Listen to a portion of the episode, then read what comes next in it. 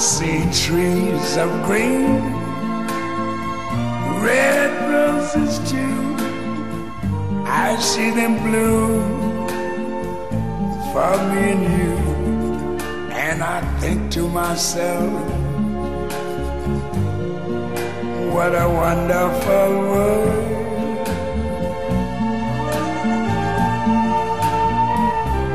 Mamma, io non ci credo, non ci credo, non ci credo, non ci credo, non ci credo. Oh, yeah.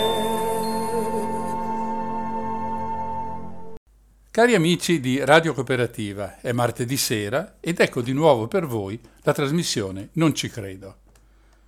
Andar per boschi in una giornata di sole, gustare il fresco che l'ombra di quel luogo sa regalarci, assorbire profondamente l'odore della resina, percepire qua e là il profumo dei funghi spuntati la notte, ascoltare il tintinnio di quel torrentello nascosto dalle larghe foglie delle piante acquatiche che indicano all'acqua il percorso da seguire. Chi mai potrebbe non provare un senso di gratitudine alla natura per tutto questo? Se poi ci soffermiamo a pensare anche all'utilità sociale che quel che ci circonda offre, emergono altri pregi: il legname, che responsabilmente può essere usato per mille ragioni, il rifugio offerto a molte specie animali e vegetali, le quali, tutte assieme, costituiscono quella biodiversità di cui oggi cominciamo a sentire la carenza. E poi, ma solo se ci pensiamo per bene, tutte quelle piante sono responsabili della nostra sopravvivenza.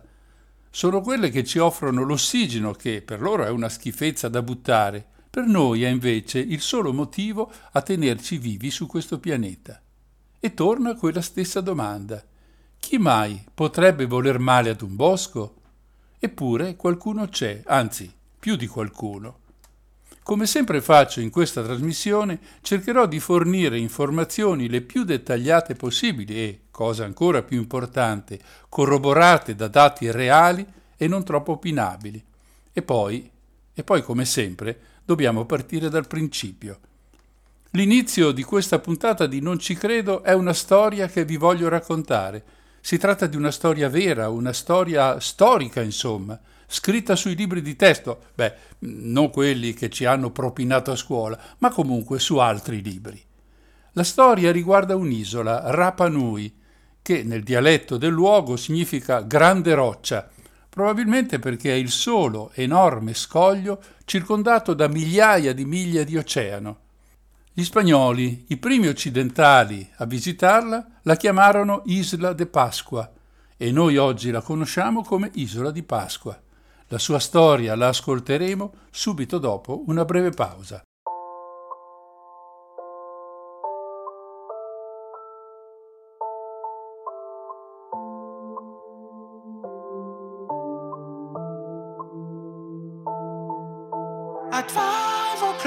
I try to wake up from my bed.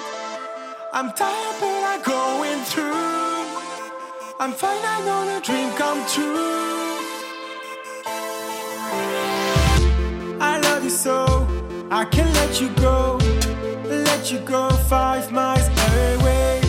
You make me smile, you make me smile.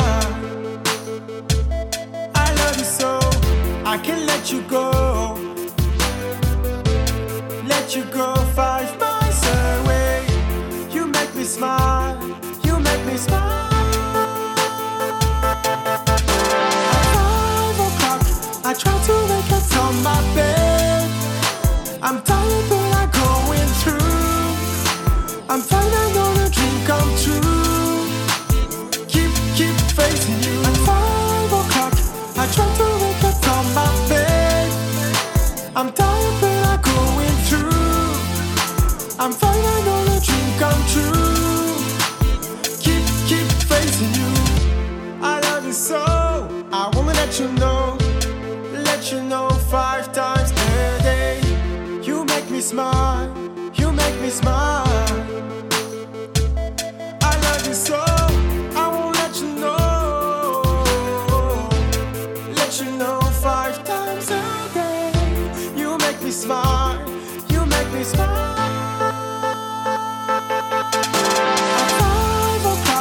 I try to wake up.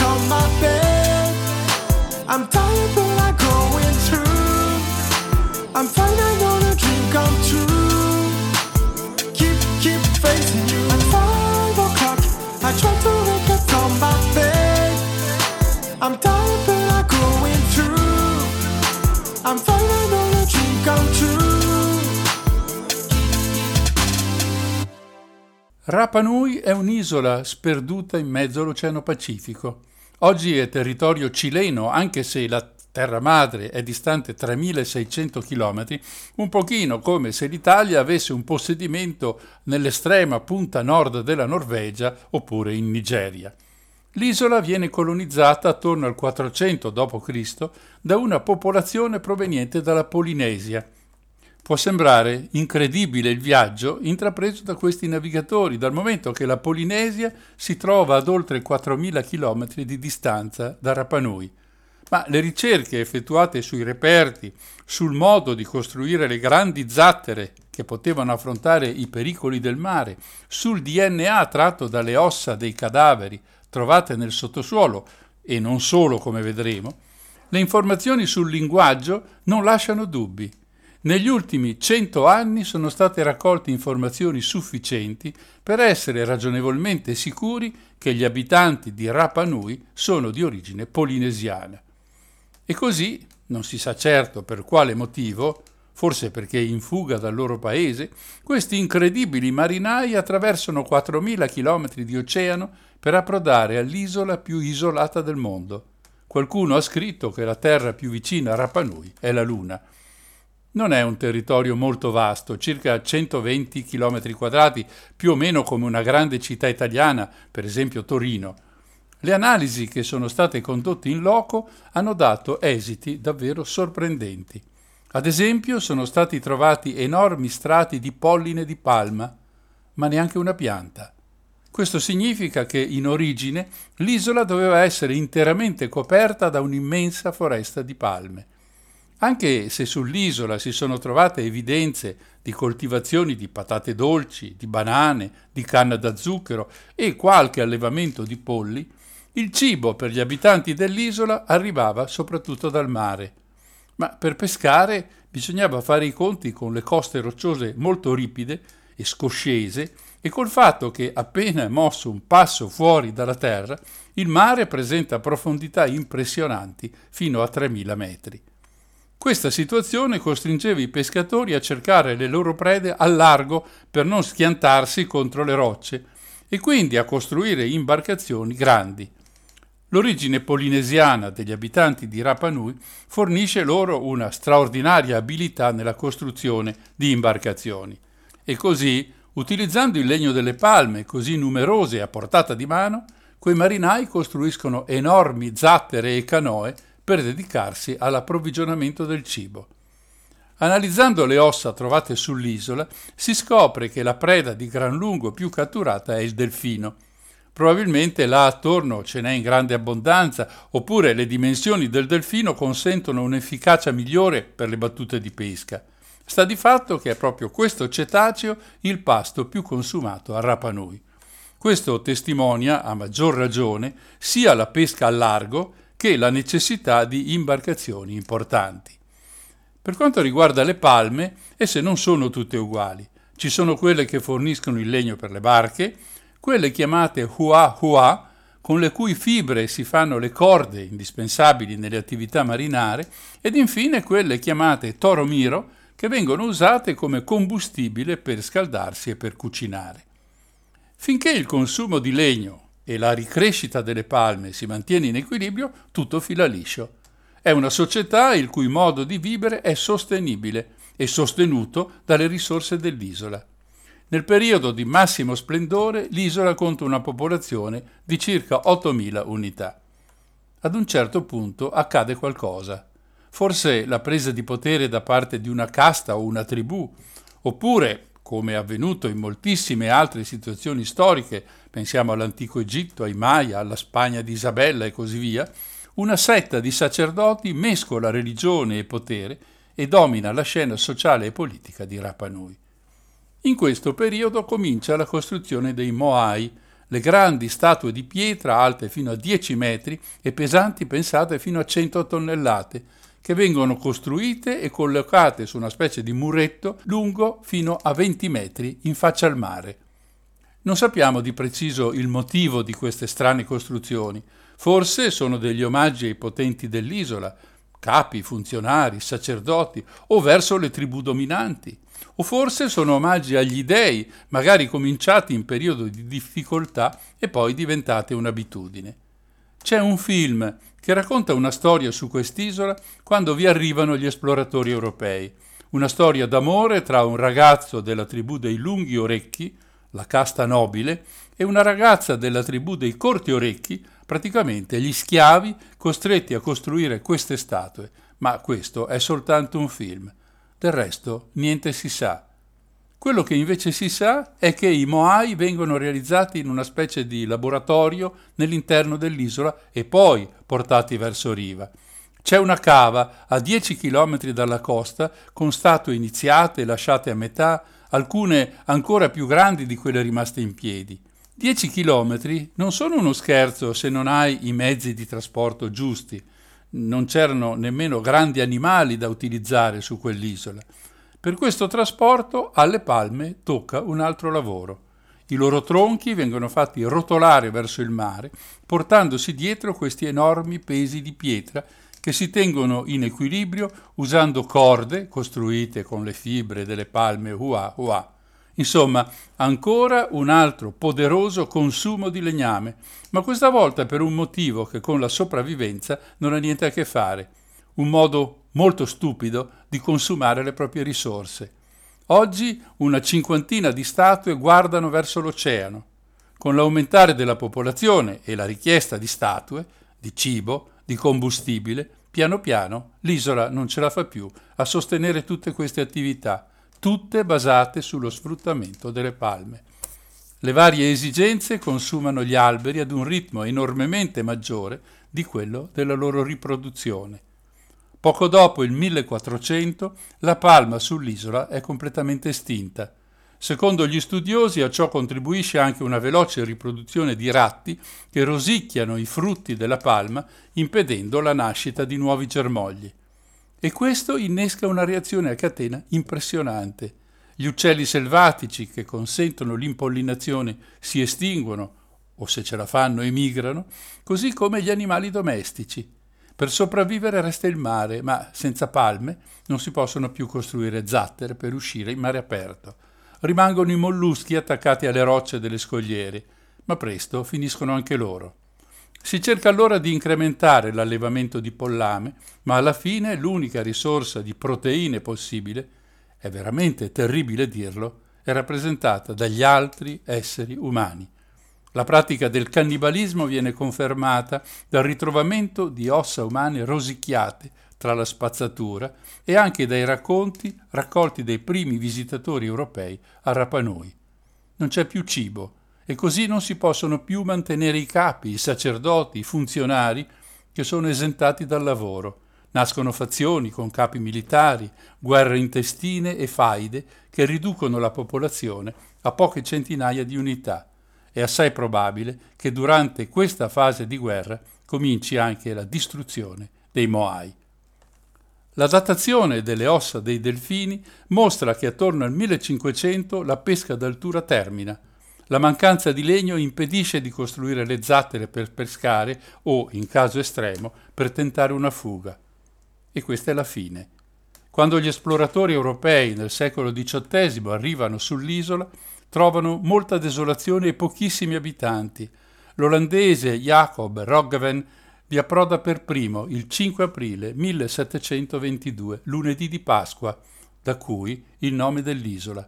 E vede solo pochi alberi che non superano i tre metri di altezza. Secondo i botanici solo quarantasette specie di piante, prevalentemente tipi di erba, sopravvivono su Rapa Nui, che viene considerata tra le terre più aride del pianeta. È difficile giudicare questa popolazione col senno di poi. Probabilmente la deforestazione è avvenuta in modo inconsapevole e altrettanto probabilmente per favorire chi su quelle foreste vantava dei diritti economici o politici o sociali. C'è tuttavia di che riflettere. Un pugno di uomini, senza macchine, senza strumenti, con la sola forza delle braccia e attrezzi di pietra, è riuscito nell'impresa di autodistruggersi. Lo ha fatto eliminando le foreste che all'inizio aveva a sua disposizione. È forse solo una storia del passato, riservata ad una piccola isola sperduta nell'oceano? O è una storia che si è ripetuta nel tempo e continua a ripetersi ancora oggi? Di questo vuole parlare la puntata di Non ci credo di oggi.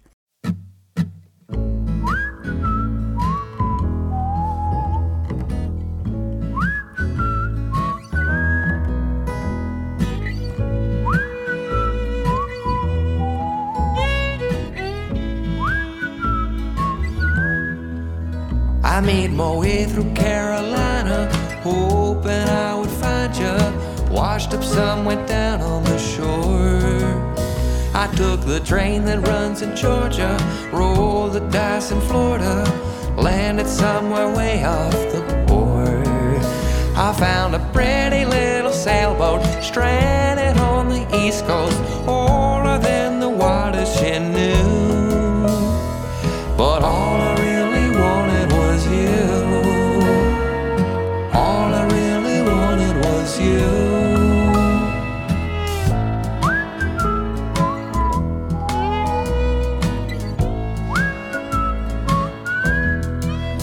I bought a ticket out of Tampa, rode up to Savannah, staying with a stranger I met. I tripped along a rocky shoreline, bade the South a goodbye. I'll miss it, but I'm sure I'll forget. I got a string full of seashells tied around my ankle, sand, a wild and ocean of blue. But all I you. All I really wanted was you.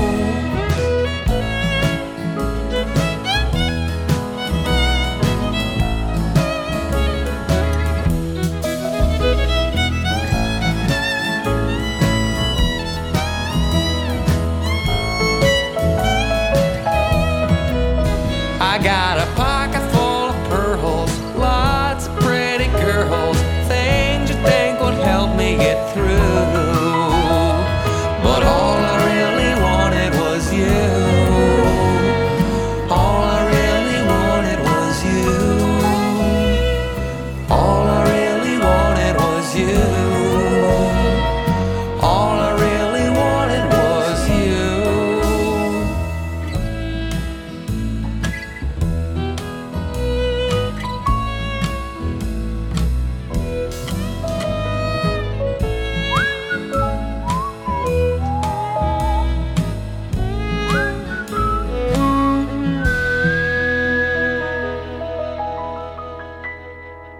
C'è un solo motivo per odiare i boschi al punto da fare di tutto per distruggerli, ricavarne un profitto.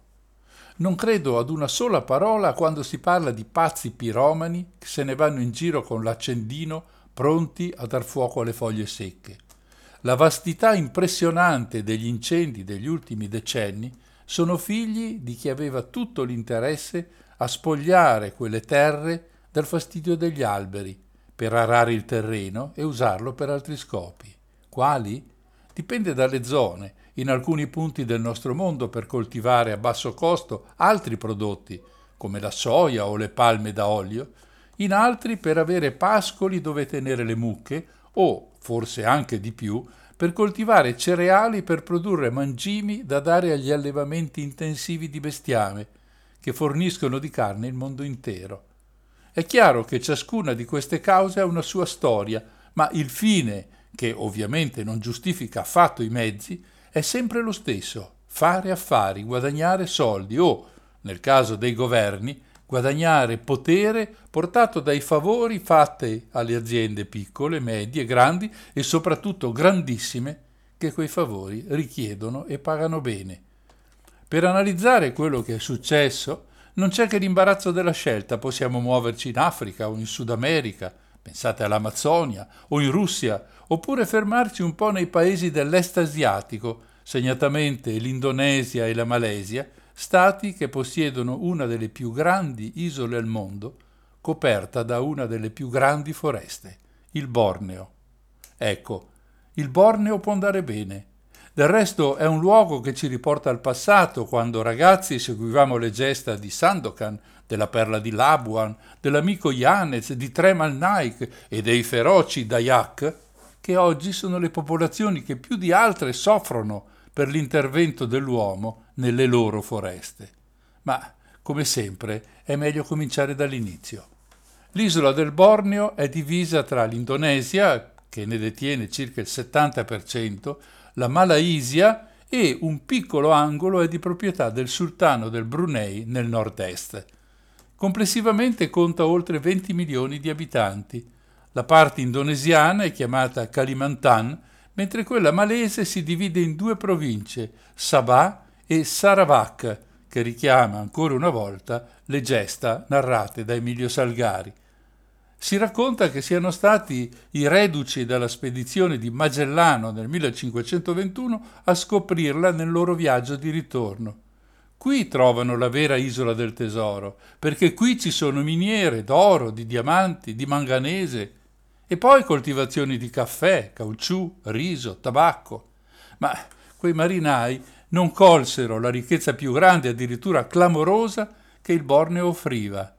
La natura dentro la foresta, rappresentata dalla enorme biodiversità, quindicimila specie di piante da fiore, tremila di alberi, duecento mammiferi, quattrocento uccelli e ancora oggi, nonostante le devastazioni, si continuano a scoprirne di nuove.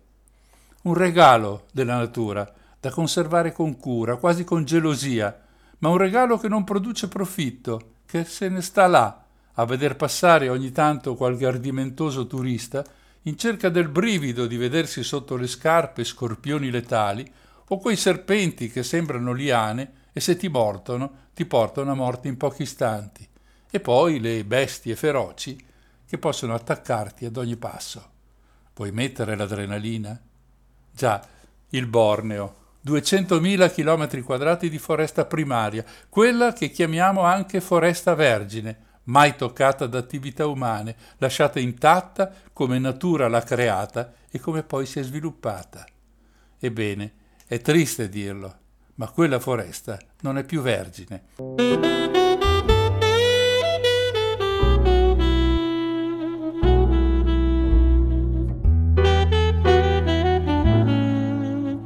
La storia dell'Indonesia nel dopoguerra, dopo cioè la dominazione olandese di quelle terre, non è certo un esempio di nazione guidata da uomini saggi e giusti.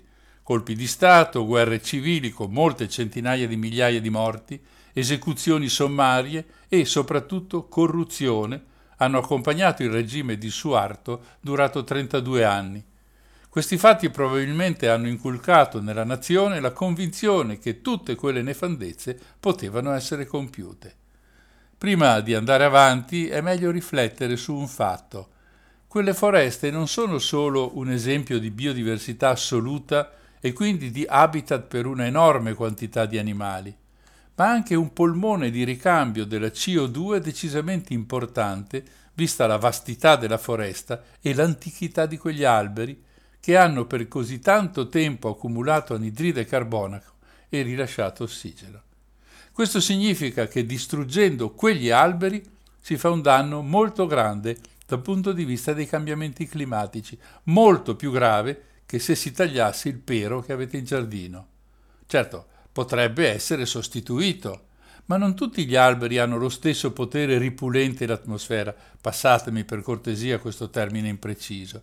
Sostituire un baobab con una palma non porta il bilancio in pareggio, per niente.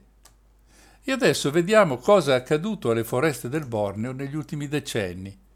Cominciamo con il dire che lo Stato confinante con l'Indonesia non è certo una verginella, anzi. Anche nella parte malese le cose sono andate malissimo. Tra l'altro è proprio là che esiste la famosa provincia di Sarawak, a proposito delle leggendarie gesta della tigre di Mompracem, e da là cominciamo la nostra analisi. La prima domanda che viene in mente è questa. Come diavolo si fa a sapere quanti alberi sono stati abbattuti e quale impatto sull'effetto serra e sulla biodiversità ha provocato?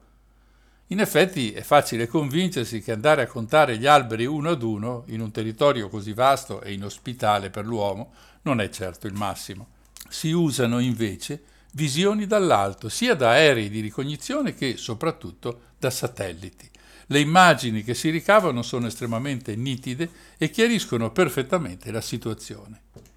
I primi studi sullo stato forestale del Borneo malese sono cominciati nel duemilanove. Li hanno condotti scienziati delle Università di Papua Nuova Guinea e della Carnegie Institution for Science, un'organizzazione di Washington che sostiene la ricerca scientifica ed è tra l'altro anche quella che ha messo a disposizione i satelliti. Anche la NASA ci ha messo del suo, va detto. Il risultato viene presentato nel duemilatredici con dati impressionanti. La costruzione di strade e cantieri nella giungla è penetrata fin nel cuore del Borneo malese, riducendo la verginità di quelle foreste in misura inaccettabile. Non si tratta soltanto di tagliare alberi, ma anche di disturbare, per usare un eufemismo, un ecosistema che si mantiene da secoli, di rovinare un equilibrio conquistato con pazienza in moltissimi anni di evoluzione.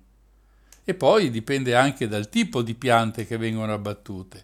Lo studio del duemilatredici sottolinea che quelle abbattute, con un diametro superiore ai quarantacinque centimetri, sono pronte per essere nuovamente abbattute solo dopo venticinque o trenta anni.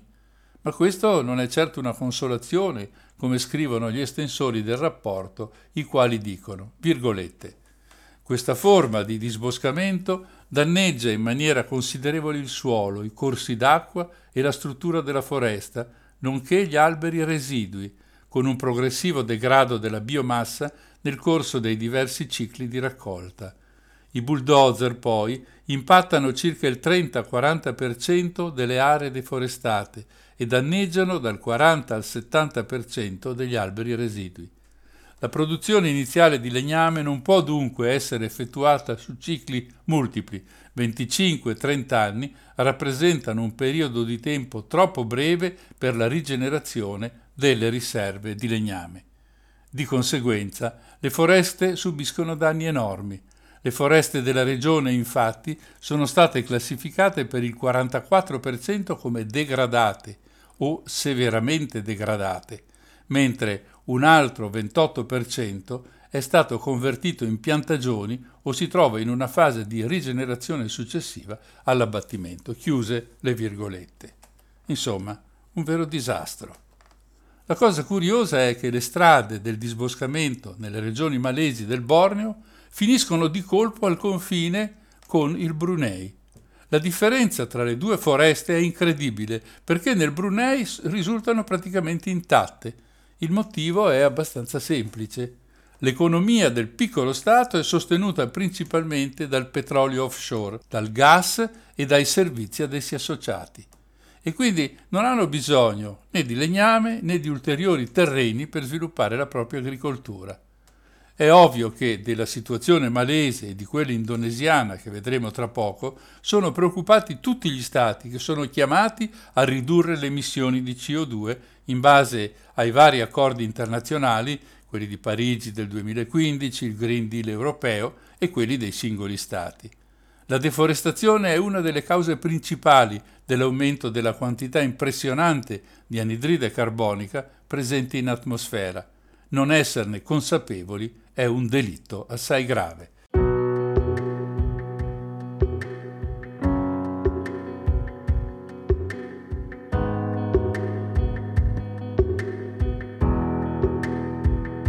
And I've been hung up,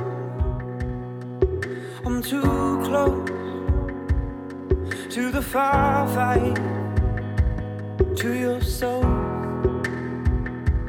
I'm surrounded by your ghost, still taunted by your song.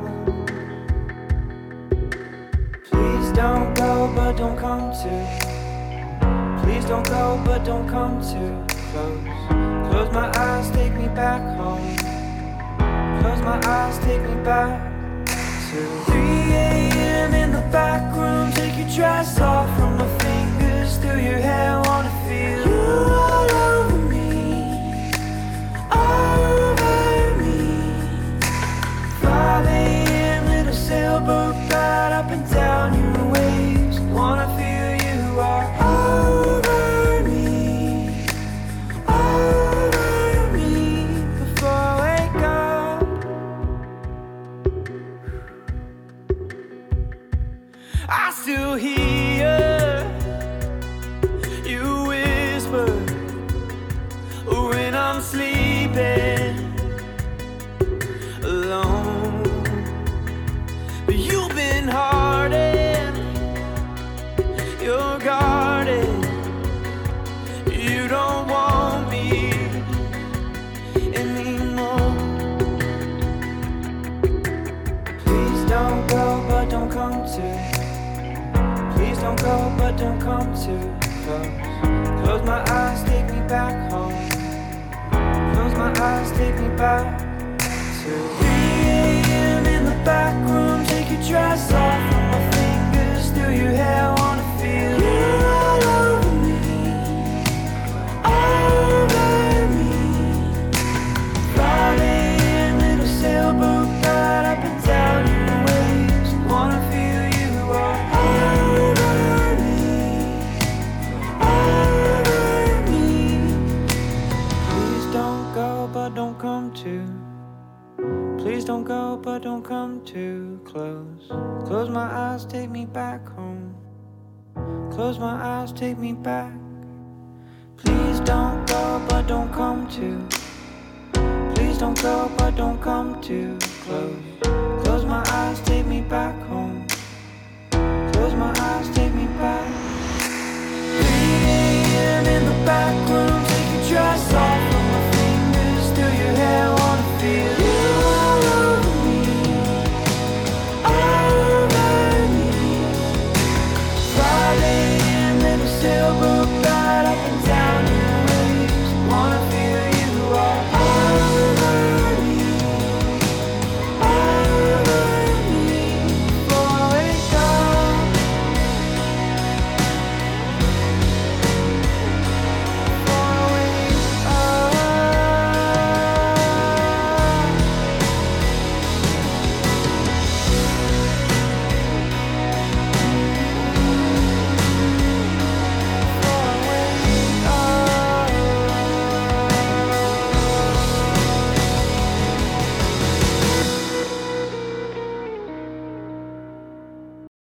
Che la situazione rispetto al duemilatredici non sia migliorata lo dimostrano molte ricerche effettuate anche di recente. Tra poco leggerò un articolo di una rivista molto interessante, ma prima abbiamo bisogno di qualche informazione generale sulla situazione. L'Indonesia è stata letteralmente invasa negli ultimi anni da incendi mastodontici. Beh, dice uno, è successo anche altrove, anche da noi. Certo, ma le dimensioni e la durata di quelli indonesiani sono davvero un'altra cosa. Prima di continuare voglio ribadire un concetto che ho già esposto nelle scorse puntate. Ci abituano, lo fanno molto spesso, a dare un senso positivo al verbo ridurre. Ma quando dico che un certo paese ha ridotto le sue emissioni, non sto affatto dicendo che non ne emette più, ma semplicemente che, pur continuando ad emetterne, lo fa ad un ritmo inferiore, magari di poco, eppure molti sono contenti. Ricordiamoci di questo aspetto quando incontreremo situazioni del genere. Cominciamo con le notizie più dure. Come sempre facciamo qui a Non ci credo, ci affidiamo alle informazioni ufficiali, essendo piuttosto refrattari a fare dietrologia e a inventarci notizie inesistenti. Dunque, nel duemilasedici esce un rapporto di una ricerca condotta dalle università di Harvard e Columbia, rispettivamente di Cambridge nel Massachusetts e di New York. Viene pubblicato su una prestigiosa rivista scientifica, l'Environmental Research Letters. Il dato più clamoroso è questo. Gli incendi boschivi del duemilaquindici, legati alla deforestazione nel sud-est asiatico, hanno causato più di centomila morti. Si è trattato di roghi titanici, appiccati di proposito dalle multinazionali dell'olio di palma e poi sfuggiti di mano. Il fumo prodotto riesce a coinvolgere perfino i paesi confinanti, Malesia e Singapore. Ci sono mezzo milione di casi di infezioni alle vie respiratorie e circa cinquanta milioni di persone esposte a fumi tossici ventiquattro ore al giorno durante alcune settimane. Le conseguenze, per così dire, civili sono annullamento dei voli, chiusura delle scuole e di altre attività. Insomma, un vero disastro sociale. Lo studio statunitense calcola novantamila morti in Indonesia, seimila in Malesia e duemiladuecento a Singapore. Non è la prima volta che una simile disgrazia avviene, era accaduto già nel duemilasei, ma questa volta gli effetti sono tre volte peggiori. Altri dati clamorosi, le emissioni giornaliere prodotte dai roghi superano quelle medie giornaliere degli interi Stati Uniti, mentre i livelli di inquinanti emessi in atmosfera toccano un tasso di un certo indice standard pari a tremila, mentre la soglia di quello stesso indice, la soglia di pericolo, è di trecento. Le torbiere, cioè il sottosuolo delle foreste su cui gli incendi si sviluppano, contengono molto materiale organico combustibile e rilasciano in atmosfera grandi quantità di polveri sottili, soprattutto P M due virgola cinque, che sono le principali cause di morte delle persone colpite. C'è un ultimo avvertimento da parte dei ricercatori. Abbiamo indagato, dicono, solo tra gli adulti, probabilmente considerando anche i bambini, i numeri così terribili potrebbero essere anche peggiori. Il governo indonesiano ha giudicato questo report semplicemente, virgolette, privo di senso ed ha stimato che i morti sarebbero stati appena ventiquattro. Ora questo è quello che è successo negli anni passati. E oggi? Fino al duemiladiciotto venivano dati in concessione alle multinazionali terreni vastissimi per piantare le palme da olio, quell'olio di palma che la stragrande produzione alimentare usa nei propri prodotti, eh, di questo parleremo poi. Sono ovvie due cose. La prima, che per poter sfruttare quei terreni è necessario togliere di mezzo la foresta che vi sta sopra, e la seconda, che l'apporto in quanto a rimozione di C O due da parte delle piante crolla vertiginosamente. C'è poi tutta la questione degli habitat distrutti, della sopravvivenza di molte specie, della biodiversità e, non ultima, delle popolazioni che vivono nella foresta. Nel duemiladiciotto il governo di Giacarta, sotto l'insistenza di associazioni ambientaliste e anche di qualche esponente politico, deve varare una moratoria per la concessione di terreni per la produzione dell'olio di palma. Ma proprio a settembre del duemilaventuno quella moratoria è scaduta e ci si aspettava che il governo di Giacarta la rinnovasse immediatamente, stante anche le informazioni sempre più preoccupanti che arrivano sui cambiamenti climatici. Invece finora nessuna mossa è stata fatta. Voglio riassumervi un articolo pubblicato qualche giorno fa su rinnovabili punto it. Mentre il governo non dà informazioni chiare su come intende tenere sotto controllo la deforestazione del paese, l'industria dell'olio di palma si porta ai blocchi di partenza, pronti ad approfittare di nuovi permessi. Così l'Indonesia si trova ai primi posti nella triste classifica di chi non si preoccupa dei cambiamenti climatici, pur non essendo un paese industrializzato. La maggior parte delle sue emissioni proviene proprio dalla deforestazione e dai cambi di destinazione d'uso del suo suolo. A dire la verità, il governo di Giacarta una mossa l'ha fatta, anzi ne ha fatte due. La prima è l'affermazione che sta valutando se la prima moratoria è stata efficace e solo in questo caso potrebbe rinnovarla. La seconda, ben più drammatica, è quella che ha iniziato a smantellare un accordo che aveva stretto nel duemiladieci con la Norvegia. Secondo questo accordo, il paese scandinavo avrebbe pagato la tutela delle foreste, tanto che dopo dieci anni si era arrivati a degli ottimi risultati grazie al lavoro fatto gomito a gomito con Oslo. Ora, se questo accordo salta, non c'è più controllo, nessun monitoraggio e la via della deforestazione si riapre clamorosamente. Va ricordato che l'Indonesia possiede il dieci per cento delle foreste pluviali tropicali del mondo e il trentasei per cento delle torbiere tropicali.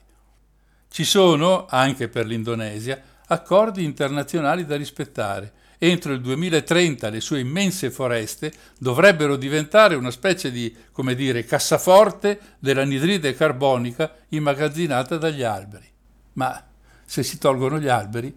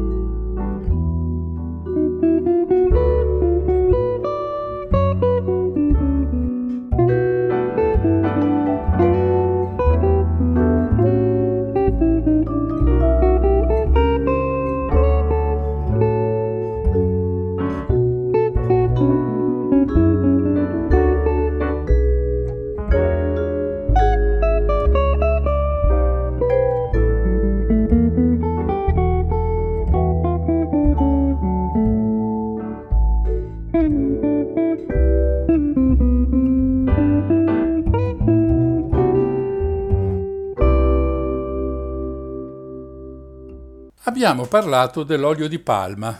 Credo molti di voi abbiano notato negli ultimi anni la comparsa nei negozi e nei supermercati della scritta «Non contiene olio di palma», come se quel prodotto fosse stricnina o comunque un alimento che procura gravi danni alla salute. Le cose stanno davvero così? Cominciamo dall'inizio. Cos'è questo olio di palma? È un grasso che si ricava dalle drupe, che sono i frutti di alcuni tipi di palma e assomigliano a delle grosse olive di color rosso-marrone. Dei tre tipi di palma che lo producono, la più diffusa è la cosiddetta palma africana, la quale, a dispetto del nome, trova la sua maggiore diffusione proprio in Malesia e Indonesia e nelle zone tropicali delle Americhe. Poi tutto procede come per il comune olio di oliva, si spremano le drupe e si ottiene l'olio, che poi può essere raffinato attraverso passaggi successivi. Nella seconda metà del ventesimo secolo c'è un boom di richieste per l'uso commerciale di questo prodotto. I motivi sono diversi.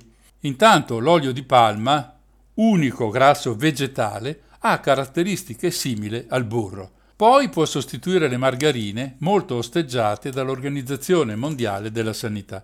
E ancora, costa molto meno di altri grassi, si conserva molto meglio del burro. Per il suo gusto insapore può essere utilizzato senza che alteri il sapore dei cibi in cui è presente. Anche l'industria dei cosmetici ne fa un grandissimo uso.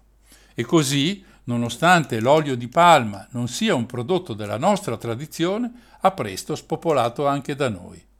Alla domanda, fa male alla salute? Beh, io non sono un medico, quindi non posso ovviamente rispondere, ma posso riportare quello che viene scritto. Anche qui è un vero casino, perché a fronte di chi dice che fa malissimo, c'è un altro che sostiene che non è vero e che, anzi, fa bene alla salute. Allora, cercando di raccogliere le informazioni qua e là, mi sembra di aver capito che nell'olio di palma c'è un acido che fa crescere il colesterolo e sottopone a rischi cardiovascolari, ma, d'altra parte, contiene anche altre sostanze che svolgono un'importante azione antiossidante. In ultima analisi, la maggior parte degli specialisti in materia è propensa a dire che questo prodotto non è così dannoso per la salute come lo si dipinge. È chiaro che i rischi derivano dagli eccessi, ma questo vale per ogni grasso, dal burro all'olio, allo strutto, al lardo e così via. Sono dunque gli eccessi, di qualunque tipo, da evitare. I grassi saturi non dovrebbero mai superare al massimo il dieci per cento delle calorie nel nostro fabbisogno quotidiano. Anche la notizia che l'olio di palma è cancerogeno è falsa, o perlomeno non esiste alcuna evidenza scientifica che ne dimostri la cancerogenicità. E comunque avere la possibilità di scelta tra prodotti con e senza l'olio di palma, che ribadiamo, come tutti i grassi, bene non fa, è in ogni caso una garanzia e un vantaggio. Dunque tranquilli, la vostra salute non viene messa in pericolo dall'olio di palma più del sugo grasso fatto con burro o margarina. Ma dal punto di vista della sostenibilità le cose sono assai diverse. Abbiamo già visto come l'abbattimento di aree immense di foreste pluviali per realizzare piantagioni di palma significhi immettere una quantità enorme di gas serra in atmosfera. Ma c'è di più. Il motivo per cui le multinazionali si sono rivolte a questo tipo di coltura risiede nel fatto che, contrariamente ad altre piante, non c'è bisogno di molta manutenzione, di molta acqua, di pesticidi, di fertilizzanti. Purtroppo però la pianta di palma esaurisce rapidamente e completamente il terreno e le sue proprietà nutritive, per cui si devono attuare interventi di recupero o di ripristino che sono molto costosi e per nulla convenienti per i coltivatori. E così, dopo un ciclo di circa venti venticinque anni, quel terreno deve essere abbandonato e c'è bisogno di un'altra area, che, come visto, si ricava da un ulteriore abbattimento di foresta pluviale. È allora possibile produrre olio di palma in modo sostenibile? Forse sì, ma non con il sistema attualmente utilizzato. Con molto ritardo si è formato un organo di controllo, il Round Table in Sustainable Palm Oil, che tradotto significa tavola rotonda per un olio di palma sostenibile. Uno strumento che, seppure ancora giovane, veglia sulla produzione secondo modalità etiche dell'olio di palma e combatte i fenomeni che per lungo tempo si sono protratti a discapito di una produzione etica. Ci sono studi che cercano vie diverse per produrre questo alimento. Recentemente la ricerca si è orientata verso alcune alghe che sarebbero in grado di produrre qualcosa di simile all'olio di palma. Ma la strada è appena cominciata e sarà probabilmente lunga e piena di conflitti con il mondo dell'imprenditoria, al quale poco importa dell'ambiente se questo incide sui suoi profitti.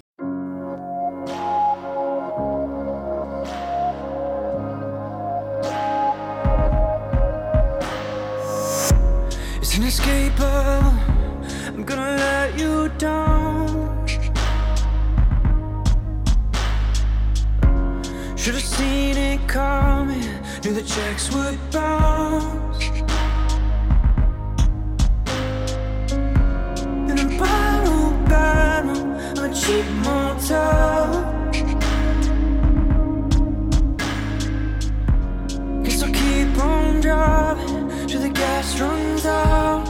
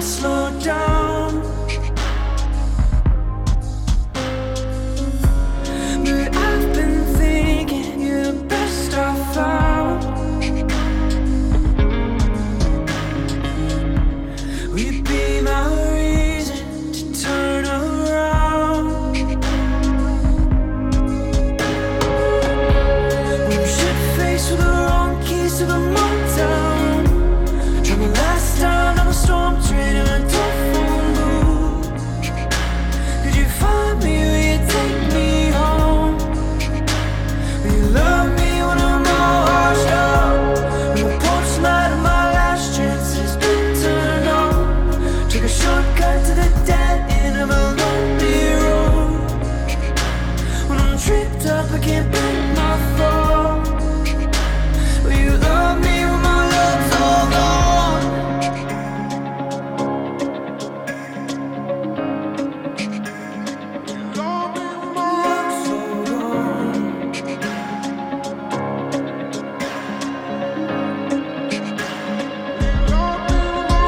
all gone. When I'm shit-faced with the wrong keys to the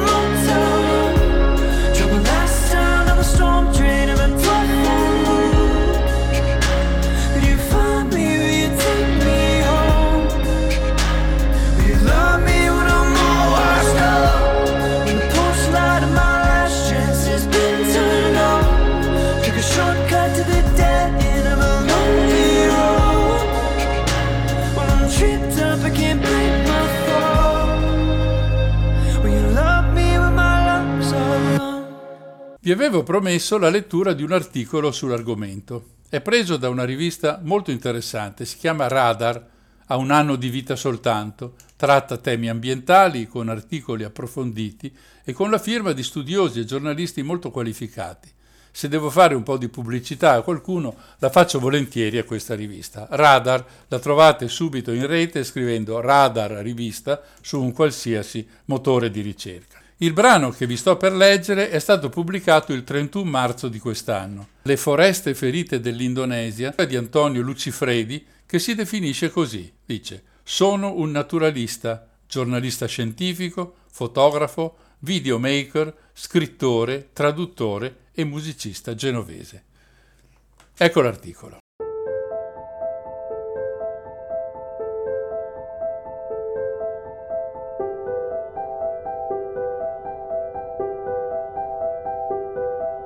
L'aria è irrespirabile. Il cielo grigio e una fitta nebbia si insinua tra le vie della città.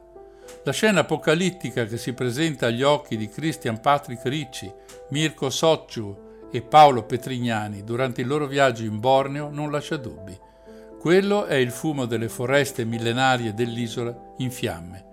L'anno è il duemilaquattordici e la nube che ricopre le strade della città di Balikpapan è talmente fitta che solo alcuni timidi raggi del forte sole tropicale riescono ad attraversarla. È la realtà, ma sembra di essere proiettati in un film apocalittico.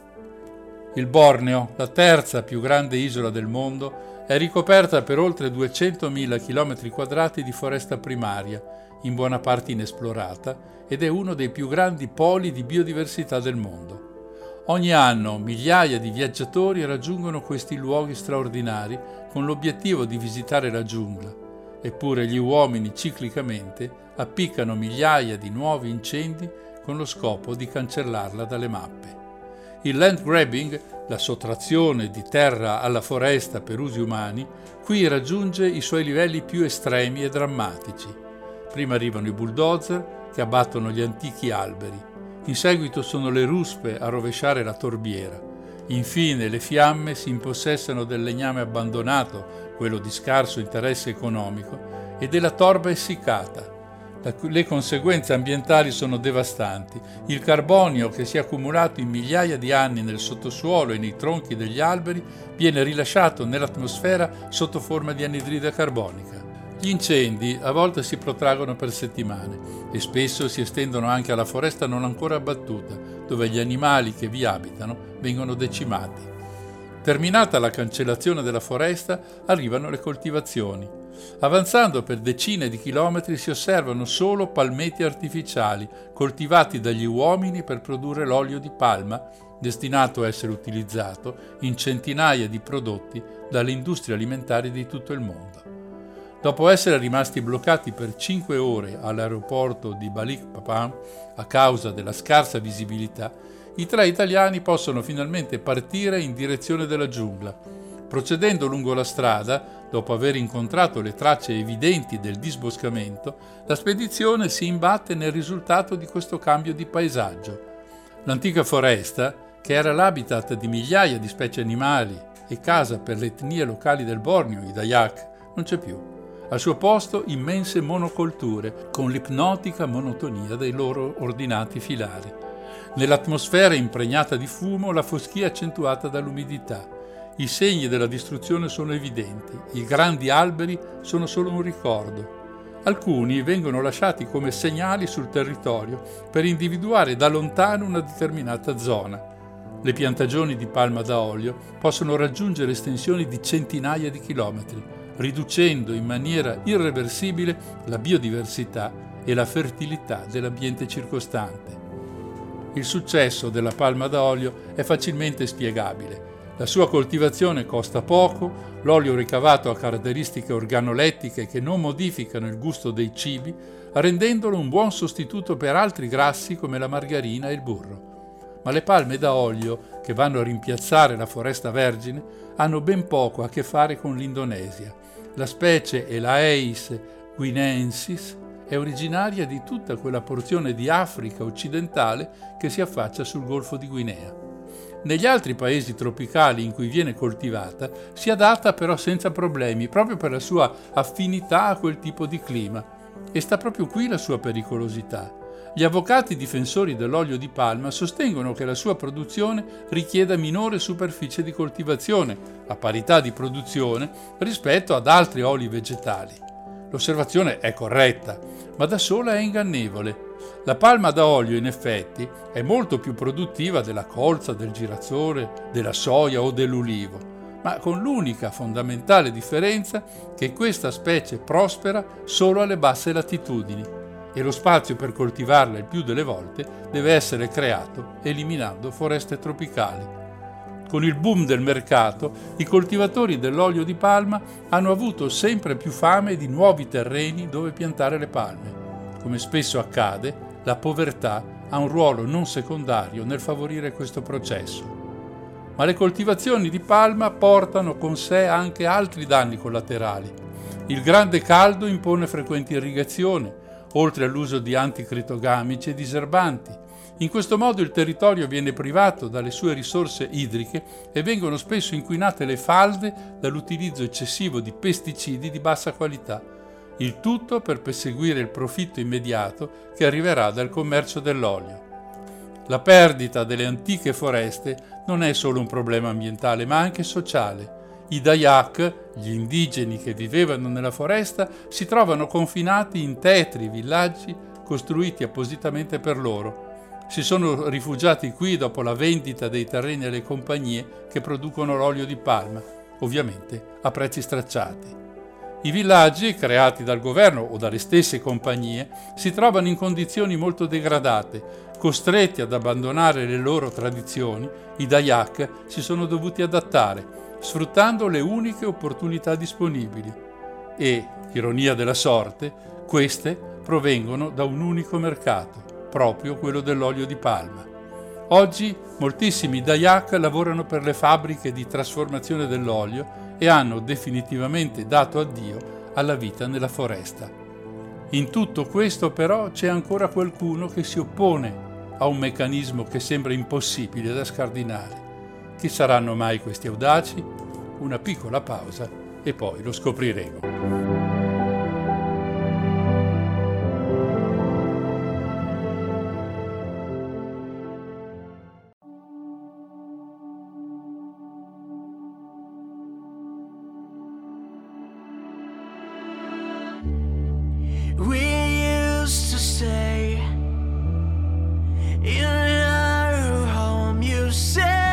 You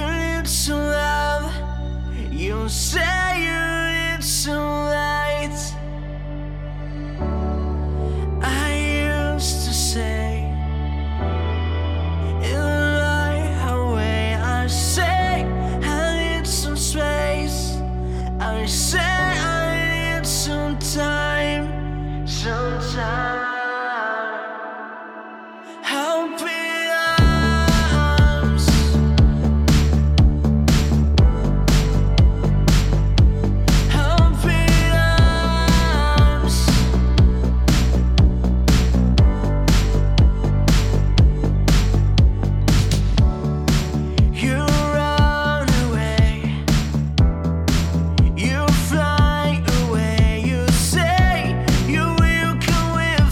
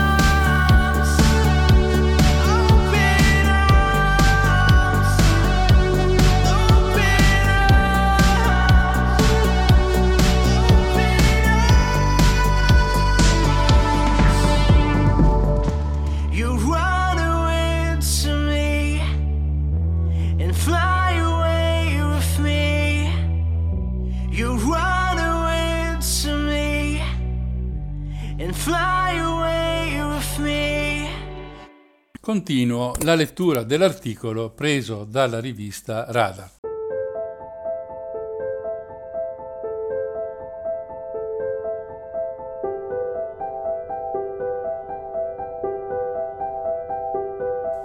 La spedizione tricolore è alla ricerca di villaggi tradizionali, dove il commercio dell'olio non è ancora arrivato. Ne esistono ancora, ma non sono facili da trovare. Il piccolo centro di Merabu è diventato una sorta di icona, il simbolo di una tenace resistenza del mondo indigeno all'avvento del sistema produttivo moderno. Il giovane capo villaggio Friendly Ollie continua a battersi contro le multinazionali del palm oil e non permette la vendita dei suoi territori nella foresta. Nel duemiladodici, quando i bulldozer arrivarono a spianare la foresta nelle vicinanze del loro villaggio, gli abitanti di Merabu furono comprensibilmente scioccati. Il loro interesse per il mondo esterno era sempre stato limitato. La loro piccola comunità risiedeva in un anfratto della foresta, isolata dal resto del mondo da un corso d'acqua e una corona di montagne carsiche.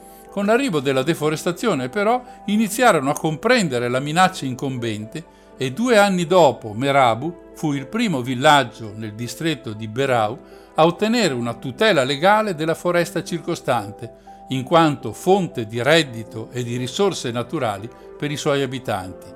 I locali rifiutarono di vendere il loro terreno e puntarono sulle piccole attività commerciali come la raccolta di miele e l'ecoturismo. Questo cambio di paradigma oggi mostra i suoi effetti benefici sulla foresta.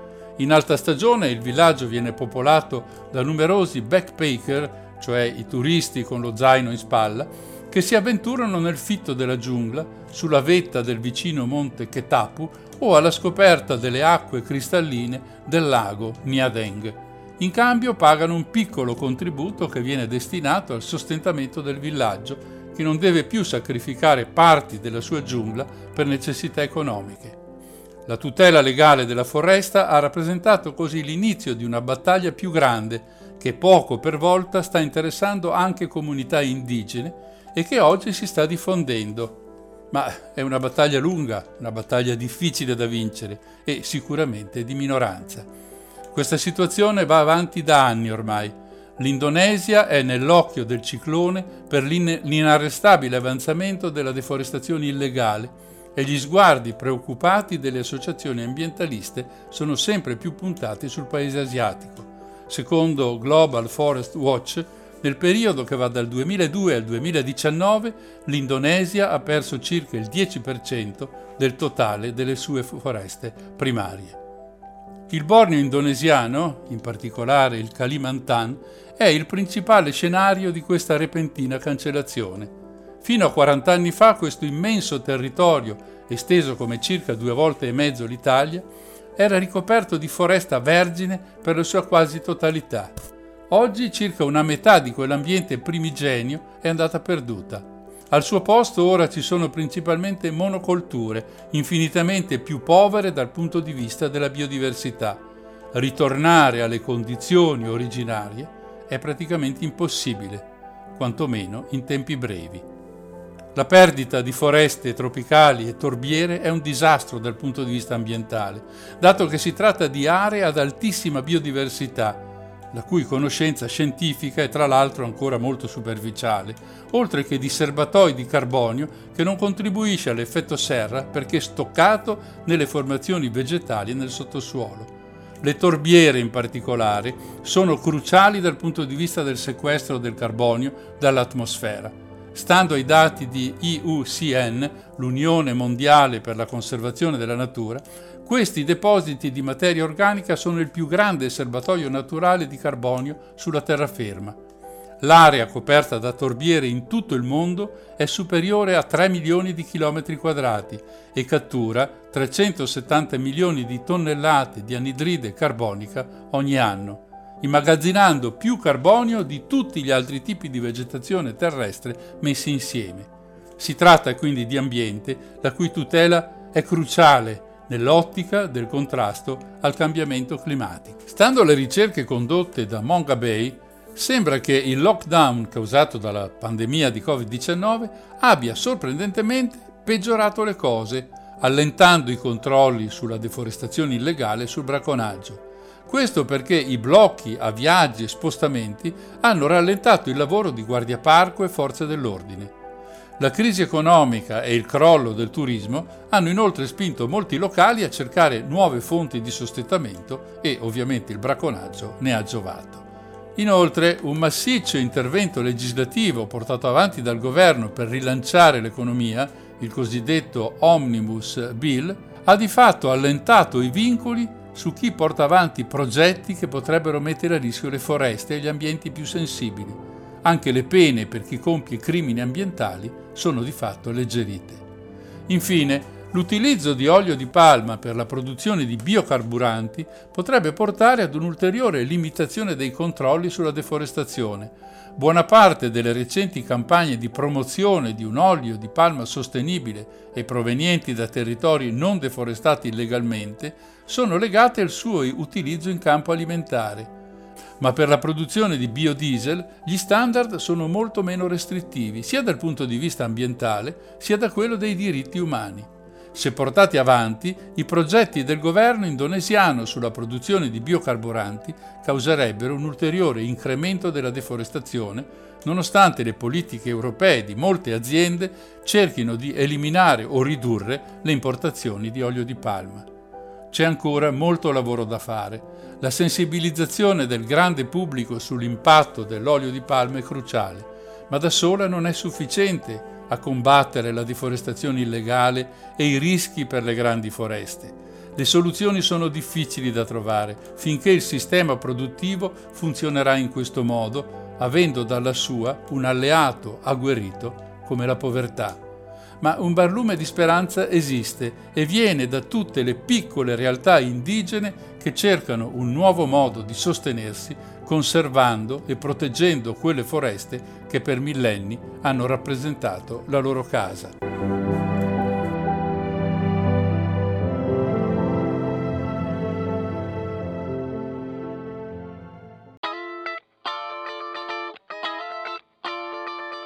Do you feel the same?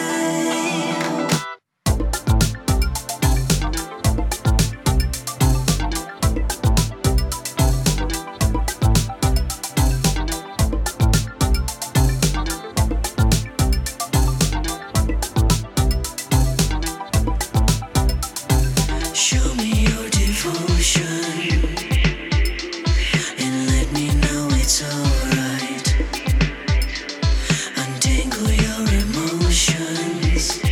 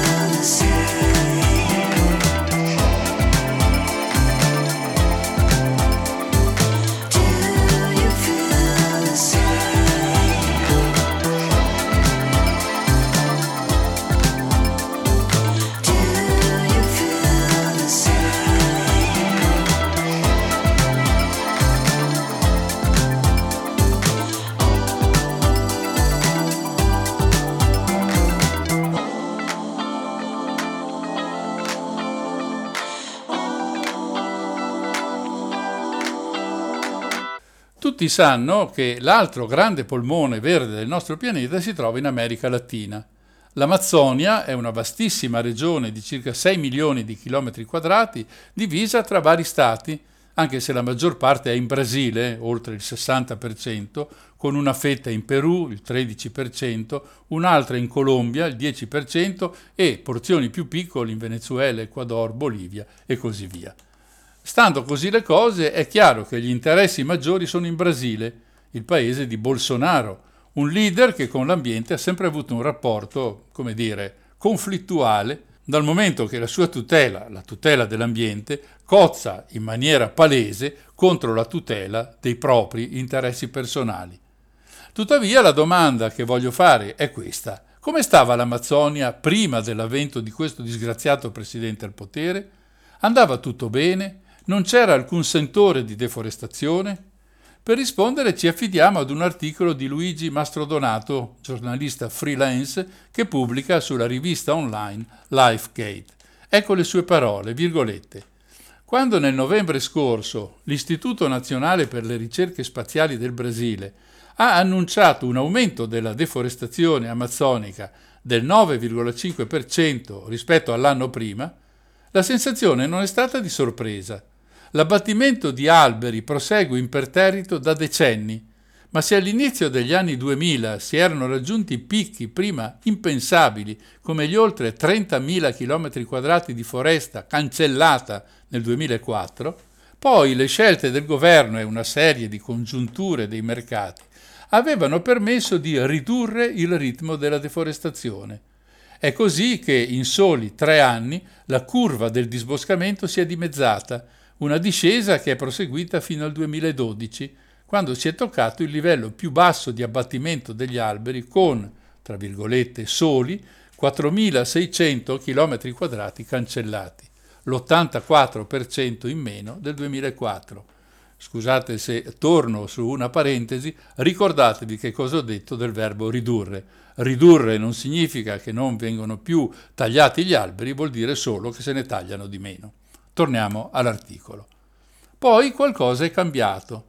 Dopo anni di pressioni da parte dei grandi proprietari terrieri per ammorbidire le leggi sul controllo della deforestazione, nel duemiladodici il governo di centrosinistra della presidente Dilma Rousseff ha approvato una riforma del codice forestale molto criticata dalle associazioni ambientaliste. Le nuove norme hanno allentato i divieti sull'abbattimento degli alberi, rendendo più facile ottenere i permessi, e hanno ridotto le pene in caso di violazioni ambientali, introducendo anche una specie di amnistia per i condannati degli anni precedenti. Un grande favore ai proprietari terrieri e alle aziende multinazionali che hanno ripreso a cancellare pezzi interi di foresta a ritmi più accelerati. Questo mentre la congiuntura internazionale, sotto forma dell'innalzamento dei prezzi della soia, offriva un assist al disboscamento.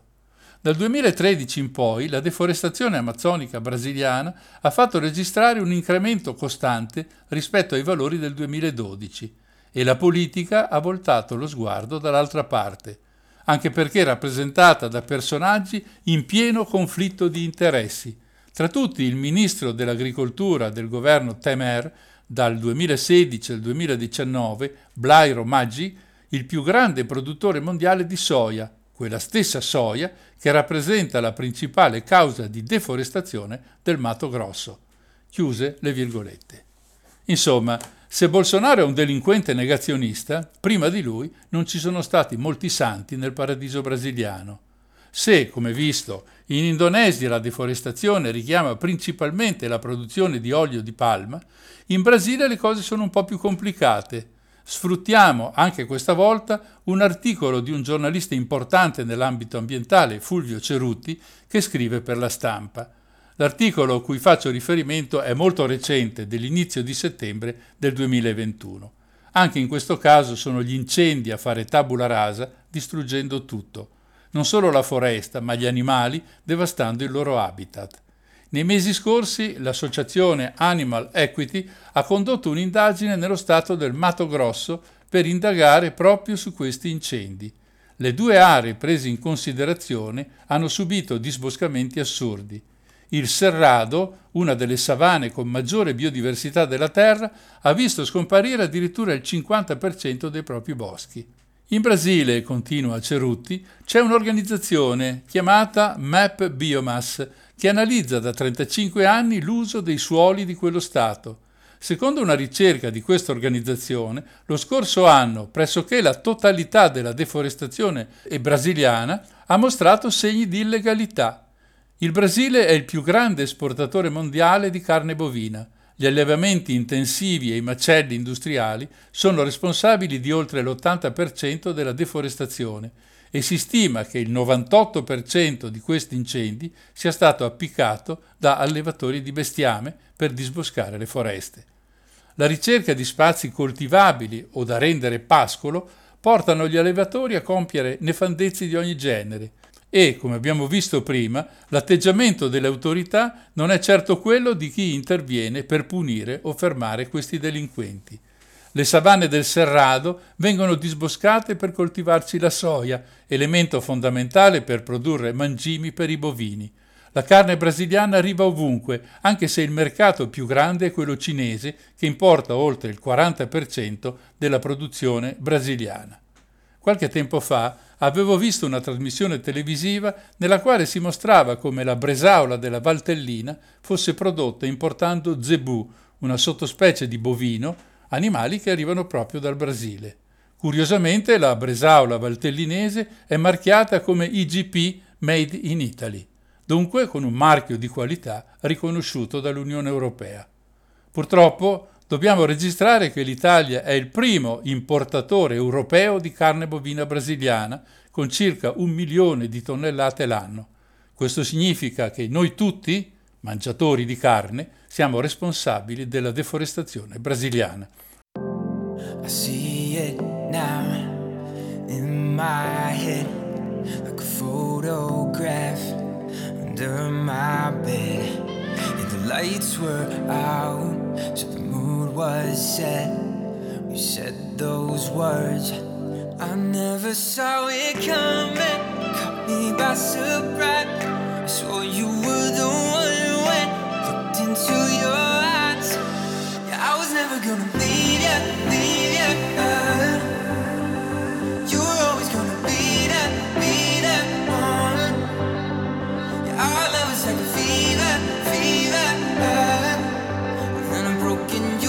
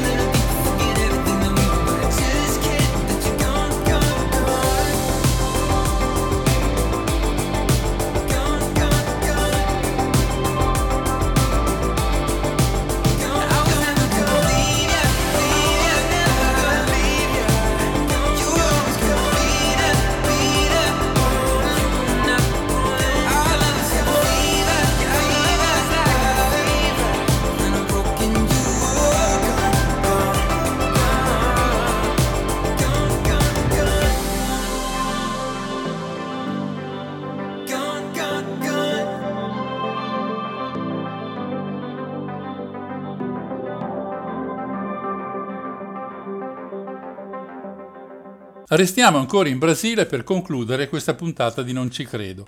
Vista la situazione, perché non parlare del massimo responsabile della politica ambientale, il ministro dell'ambiente del governo Bolsonaro, Ricardo Salles, fedelissimo dello stesso Bolsonaro? Credo non sia un mistero che questo governo, il governo brasiliano, abbia fatto veramente di tutto per favorire il mondo che attorno alla deforestazione fa girare i propri affari, agricoltori e allevatori intensivi, oltre che le ditte del legname, che chiedevano e ottenevano sempre più spazi a discapito del polmone verde del mondo, tutto ingaggiando anche una dura lotta con le popolazioni indigene che abitano la foresta. Ricardo Salles non è uno molto simpatico a chi si occupa della difesa dell'ambiente. Ha ricevuto accuse di ogni genere, come del resto il suo capo. Ma la storia che vi racconto adesso ha davvero dell'incredibile. Risale alla primavera scorsa, duemilaventuno, quando il nostro ineffabile ministro ha avuto un'idea geniale, che mi ha personalmente ricordato quella del milione di posti di lavoro di Berlusconi, in occasione delle prime elezioni alla quali ha partecipato. Rivolgendosi ad un giornalista del quotidiano O Estado de São Paulo, ha dichiarato di avere intenzione di chiedere agli Stati Uniti un miliardo di dollari per finanziare la lotta al disboscamento dell'Amazzonia. Con questa somma, secondo il visionario Salles, in dodici mesi si sarebbe ridotta la pratica della distruzione delle foreste addirittura del quaranta per cento. Il progetto è stato presentato in aprile di quest'anno in occasione di un incontro voluto dal presidente americano Joe Biden, in cui ha invitato numerosi capi di Stato per discutere proprio dei cambiamenti climatici e delle cause che li sostengono. Ora, tradotto in termini terra-terra, la mossa di Salles sembra essere questa. Non volete che disboschiamo? Allora pagateci. È un po' come se un presidente del Consiglio italiano chiedesse agli alleati molto molto molto denaro da passare alla mafia perché non venda più droga. Nel frattempo il governo Bolsonaro riduce di anno in anno i finanziamenti per il Ministero dell'Ambiente e di conseguenza si fa sempre più debole la resistenza alla deforestazione, ammesso, e qui è proprio il caso di dire non concesso, che se ne abbia davvero l'intenzione. Ma la storia del nostro amico Salles non finisce qui, anzi, il bello deve ancora venire. Già, perché questo paladino dell'ambiente, alla fine di giugno, sempre di quest'anno, duemilaventuno, si è dovuto dimettere da ministro. Come? Perché ammalato? No, di certo, il motivo è ben altro. A maggio si insedia una commissione di inchiesta parlamentare sul suo operato, in quanto indagato dalla Corte Suprema per presunti favori ad alcuni imprenditori del settore del legname accusati di deforestare illegalmente l'Amazzonia. Una fine triste, ma, vista la politica generale di Bolsonaro, non del tutto inattesa. Ci fermiamo qui per questa puntata di Non ci credo sul disboscamento e sulle ricadute drammatiche che quest'opera di distruzione comporta nei confronti del clima, degli animali e degli uomini. Tra un mese a Glasgow si riuniranno i capi di Stato per la solita conferenza delle parti sui cambiamenti climatici. Chissà cosa si inventerà Bolsonaro in quell'occasione. Tra poco, se state ascoltando la trasmissione del martedì, una nuova puntata di Infinitamente Blues con Silvia. Una puntata veramente speciale perché sarà interamente dedicata ad una delle più grandi cantanti italiane, Ornella Vanoni. Vi aspettiamo alle ventidue e trenta. È tutto da Mario, il solito affettuoso saluto.